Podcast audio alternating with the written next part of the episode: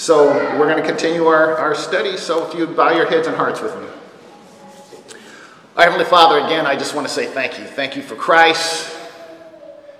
He has, He is, and will do all things well. Thank you for uh, this time. Thank you for the sweet communion of your Holy Spirit. And thank you for everything that has led up to this point.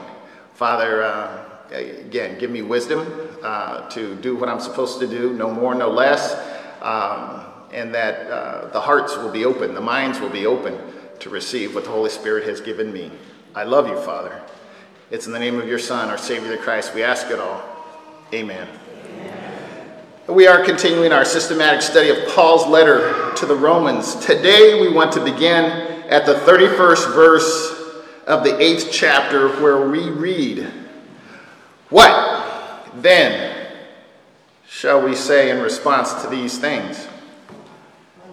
If God is for us, who can be against us? How many times have we read that and uh, just, just, it's pretty obvious that Paul is uh, providing a summary of sorts. But it begs the question what is he summarizing? Um, what are these things? What are these things? Is it a response to what uh, most immediately precedes? That in all things God works for our good? Or maybe he's just referring to the intercession of the Holy Spirit when we pray. Hmm. Maybe you've never thought about it. You just, just read the verse. Maybe Paul is referring back to the beginning of the eighth chapter when he writes that there is now no condemnation to those in Christ. I'll share this with you. The weight of the theological thought is that this is a summary that takes us all the way back to Romans 1 1. That at this point, Paul is putting a period on a very long sentence. There are no chapters in, in, in, in, in the original text. There are no chapters, there are no verses, breaks. This is that's an artifice. That's something that has been applied to help us uh, in our referencing. Uh, We've covered a lot of ground, and I did this uh, a few weeks ago, and so I'll do it again. Um, just a brief trip down memory lane. Uh, it's going to have to suffice. For I'm not ashamed of the gospel, for it is the power of God for salvation to everyone who believes. Romans 1 16. None is righteous, no, not one. Romans 3 10. But now the righteousness of God has been manifested apart from the law, Romans 3:21. All have sinned and fallen short of the glory of God, Romans 3:23. But God shows his love for us in that while we were still sinners, Christ died for us. Since therefore we have now been justified by his blood, much more shall we be saved by him from the wrath of God. That's Romans 5, 8, and 9. Just as sin came into the world through one man, and death through sin, and so death spread to all men because all sinned. Romans 5:12. What shall we say then? Are we to continue in sin that grace may abound? By no means. How can we who died to sin still live in it? Romans 6 1 and 2. Do not present your members to sin as instruments of unrighteousness, but present yourselves to God as those who have been brought from death to life, and your members to God as instruments of righteousness. That's Romans 6:13. For the wages of sin is death, but the free gift of God is eternal life in Christ Jesus our Lord. That's Romans 6:23. Who will deliver me from this body of death? Thanks be to God through Jesus Christ our Lord. Romans 7 24 through 25. There is therefore now no condemnation for those who are in Christ Jesus. Romans 8 1 and Romans 8 28. We know that for those who love God, all things work together for good, for those who are called according to his purpose. What then?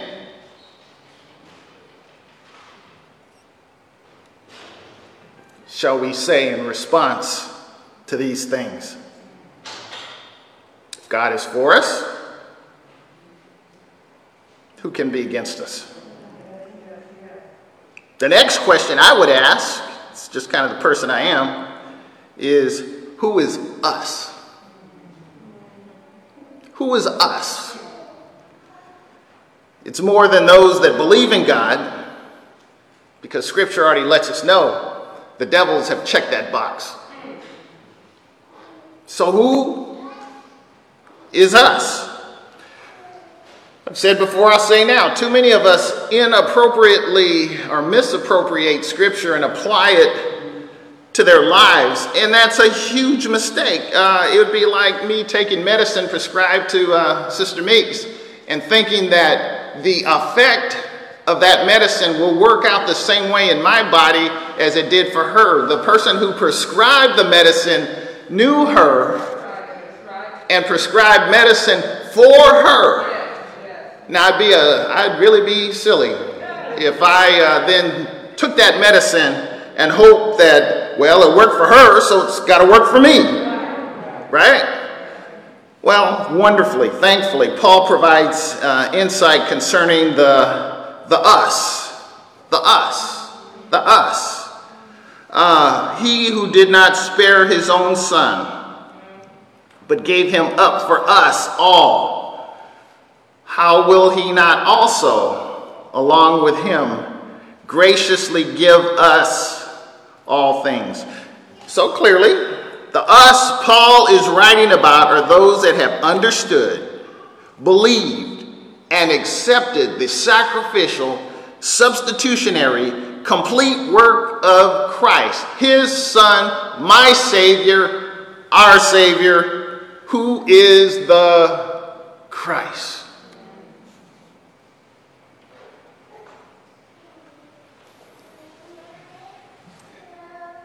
Have you ever, I don't want to put this, have you ever been on the receiving end of a, a really big favor or a really big gift from somebody. I'm not just talking about somebody open the door for you. You know, it's like, I mean, that's, I mean, I guess that's big if your arms are full of groceries. Uh, but uh, a really big favor. Maybe somebody co signed on a loan for you that you wouldn't otherwise qualify for. I, I know, you guys, you guys get great credit and you're just, just wonderful. You've always been ballers and it's just like, it's just like, uh, I need a car. Uh, they ain't gonna give me a car. well, somebody help me. Uh, how about you're applying for a job and you need that character reference and you know, you just know that if that person if I don't get that right character reference, there's no way I'm going to get that job. Um,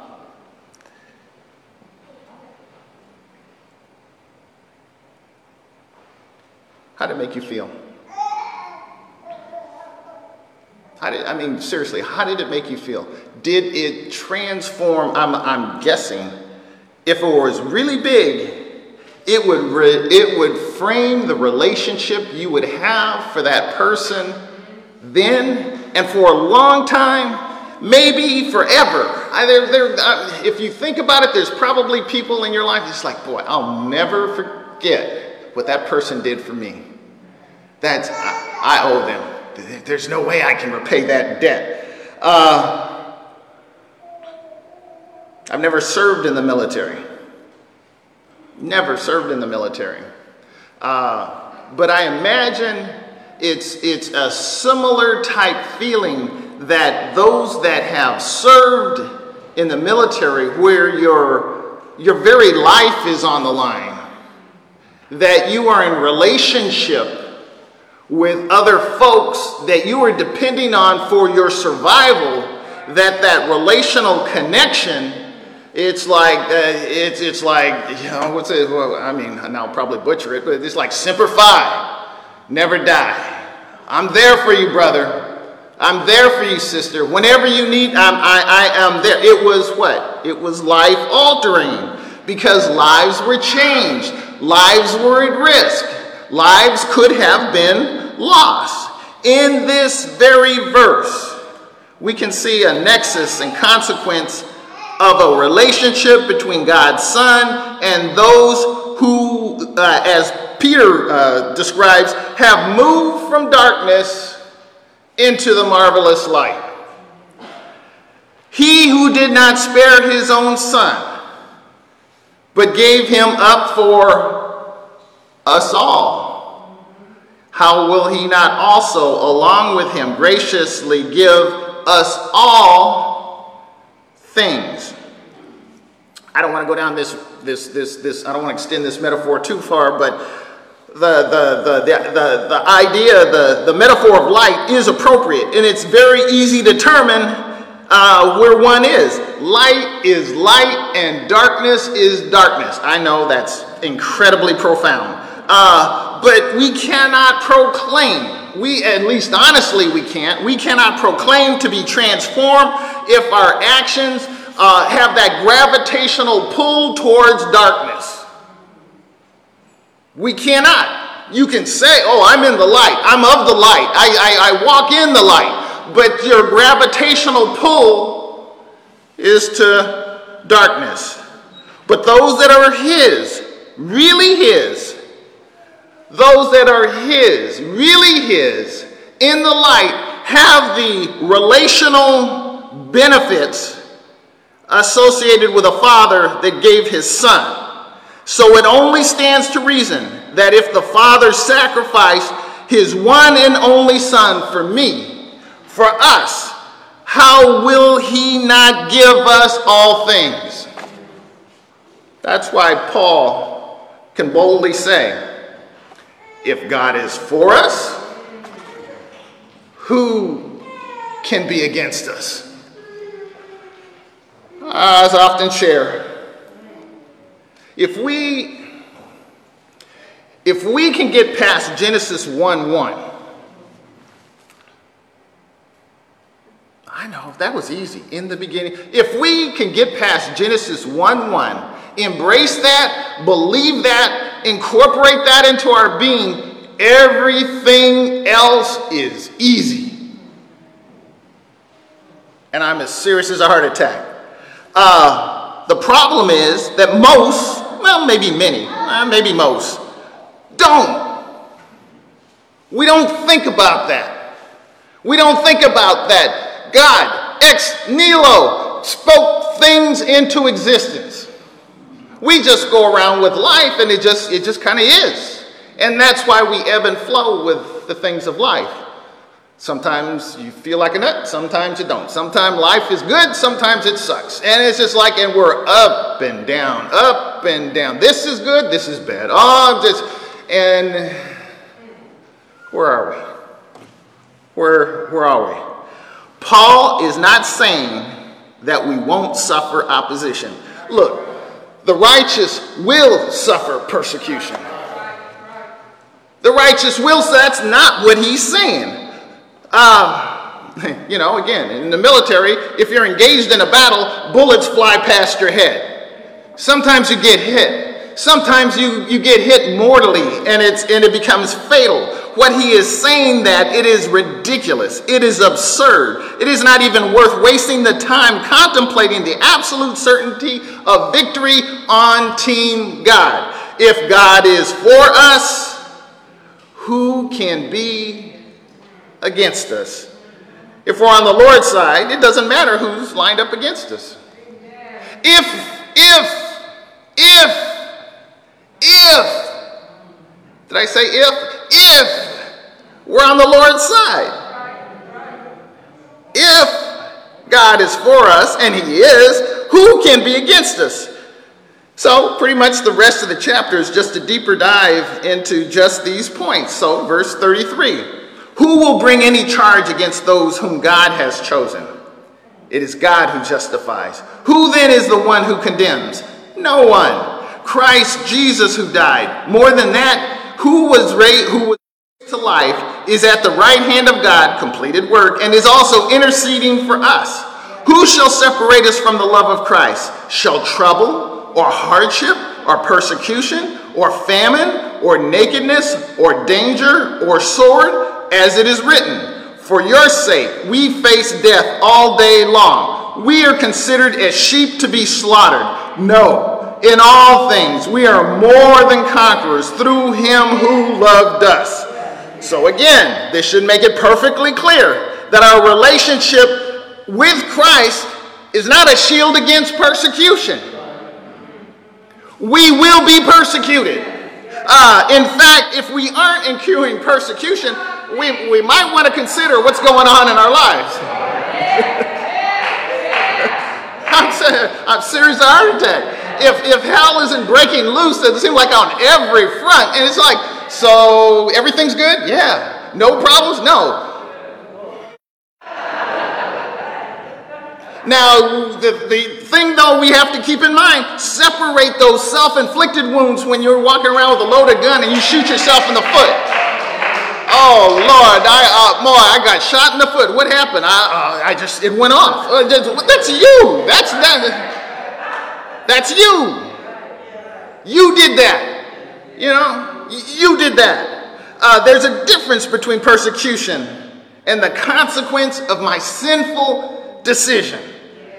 So, Paul, quoting the 42nd, 44th Psalm, he reminds us that while we will be persecuted, he adds, this is what Paul adds, we are more than conquerors. How? Through, by, under the authority and power of the one that loved, not no, not loves, but loved us. Completed work, uh, pointing back to the cross.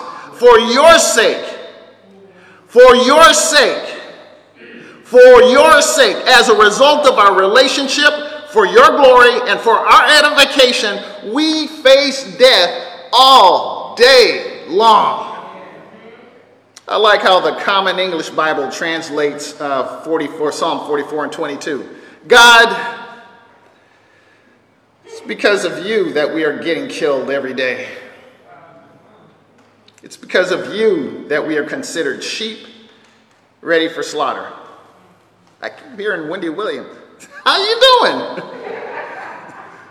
How's this looking for you? See, see in, in, in a time and a culture when what's being pimped and, and, and put forward uh, as gospel, it's like, well, see, see, what the gospel will do is make your life, it, it's, just, it's just so wonderful. And the just, mommy, what can I do for you? Daddy, can I take out the trash? The doctors say, you got a clean bill of health. The job said your supervisor says you don't have to show up. Let me give you overtime. You don't even have to work it. Yeah. I'll ask the question I asked two weeks ago Do you love God? Do you love God? I mean, really, do you love God? Not what He does, do you love him? That's, that's, that's, that's a real, see, because his sheep, those that love him, listen to his voice, he knows them, and they obey. It's a seamless thing. It's, it's like, oh, okay, well, uh, you know, he breaks off a few things for me. He does this. He does, like, look, that's Santa Claus you know. And as I, have shared before, it was about age five, six. I knew that. Said, what a what a lie. I just I felt like Sally and the Great Pumpkin. It's like what a fool I was. What a fool I was. You been I've been believing in a Santa Claus. Ain't no Santa Claus. We need to come to a similar recognition with what has been perpetrated as the gospel and step away from that it's like, no, no, that's not the gospel. That, that is not the gospel. His sheep listen to his voice, he knows them, and they obey. I'm just about done. Paul concludes this part of his letter with another often quoted uh, portion of scripture. We quote it a lot, tons, from Convince that neither death nor life, nor either angels or demons, neither the present nor the future, nor any powers, neither height nor depth, nor anything else in all creation will be able to separate us from the love of God that is in Christ Jesus our Lord. See, in the same 10th chapter of the Gospel of John, where Jesus speaks of his relationship with his sheep, we read, My Father who has given them to me is greater than all, and no one is able to snatch them from my Father's hand. I and the Father are one. So, Paul is writing with uh, personal experience. How do I know that? Because he says it right up front. I am convinced. I am convinced. I've seen it, you know, as the commercial goes. I know a thing or two because I've seen a thing or two. I've lived it. I know it. I've experienced it. I have proof. Uh, we can be slam dunk guaranteed. We will never be separated from the love of God. Never. Even when we get into those situations when we cry out and say, God, how long will the wicked prosper? How long will they? It just, it just seems the love of God is there. Even in those times when I don't feel it, it's be that's wonderfully, it, thankfully, it's not predicated on my feeling. I can never be separated from the love of God that is in Christ Jesus. Never, never, never, never. Uh, we are never separated. So, again, to be able to claim this, to be able to appropriate this and apply it to our lives, the question is, the question is, the question is, do you love God? Uh, he's your buddy. Yeah, he's my, Jesus is my pal. Yeah. Do you love him?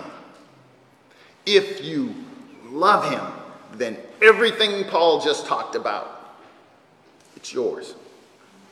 It's yours. Conversely, if you don't, you can quote the scripture, but you'll find out sooner rather than later. This ain't working. It's because I'm taking a prescription that was intended for somebody else. Let's pray. Our Father, our God, again, we want to say thank you. Thank you for Christ. Thank you for the clear understanding, Father, that what it means to be in right relationship with you. Father, thank you for, uh, again, the sweet communion of your Holy Spirit. Father, we so love you and we thank you for all that you continue to do for, through, and with us. Father, we know for a fact it's in you we live, we move, and we have our being. Thank you, Father. It's in Christ's name we pray. Amen.